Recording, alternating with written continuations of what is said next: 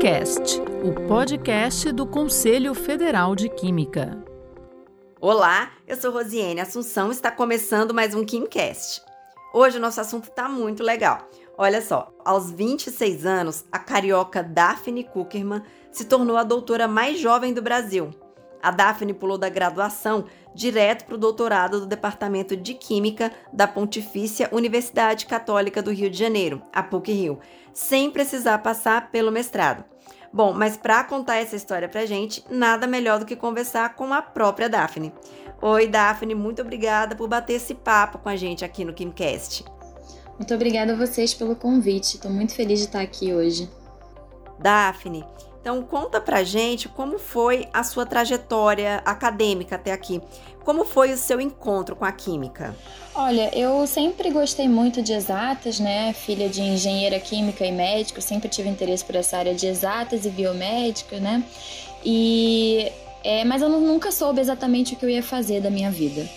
Né? E quando eu estava prestando vestibular, eu estava lendo a respeito de diversos cursos, sem saber muito o que fazer, e uma professora de química do colégio é, pegou na minha mão e disse assim: Você ama química, você é apaixonada por química, eu vejo seus olhos brilhando nas minhas aulas.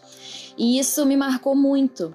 Né? Então, com isso, eu decidi prestar o vestibular para engenharia química, porque na época não, não se tinha muito Acho que ainda até hoje não se, tem, não, não se dá muita informação nos cursos de vestibular, de pré-vestibular, a respeito das, dos cursos de química, matemática, de ciência básica, de forma geral. Mas eu fiz o vestibular para engenharia química e então durante as disciplinas de química inorgânica, o professor Nicolás Rey ele dava muitos exemplos da pesquisa acadêmica que ele fazia no laboratório e como aplicar a teoria de química na pesquisa científica. E isso me, me eu me apaixonei, né, por essa essa forma de aplicar o conhecimento básico na pesquisa científica, no desenvolvimento de, de novas tecnologias, novos fármacos. E então eu optei por mudar de curso de engenharia química para química para ter uma formação mais voltada para a ciência básica. E durante esses anos de dedicação, qual foi o trabalho que você mais gostou de fazer, Daphne?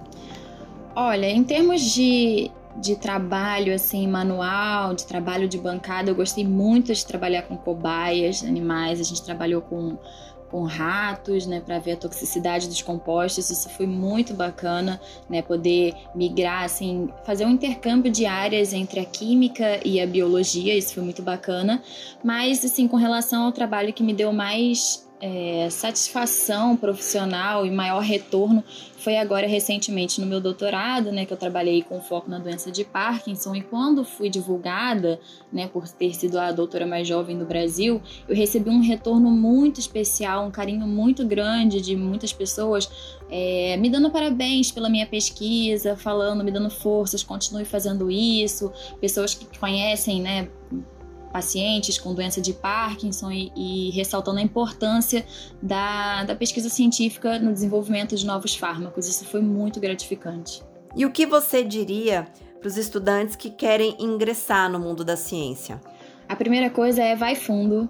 É, eu acho que se você tem curiosidade, se você tem interesse em saber como as coisas funcionam, se você tem interesse em desenvolver algo para dar um retorno à sociedade, é, esse é o caminho. Eu acho que, apesar da gente não ter uma profissão muito valorizada, não ter um reconhecimento tão grande quanto deveria, é um caminho muito nobre. A ciência, para mim, é, um, é uma forma de, de contribuir com a sociedade que eu encontrei que é muito nobre e muito, muito bonita.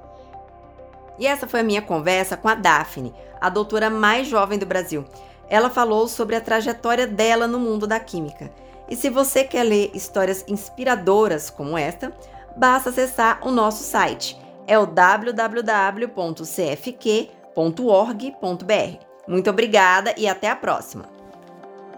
Você ouviu o KimCast, o podcast do Conselho Federal de Química.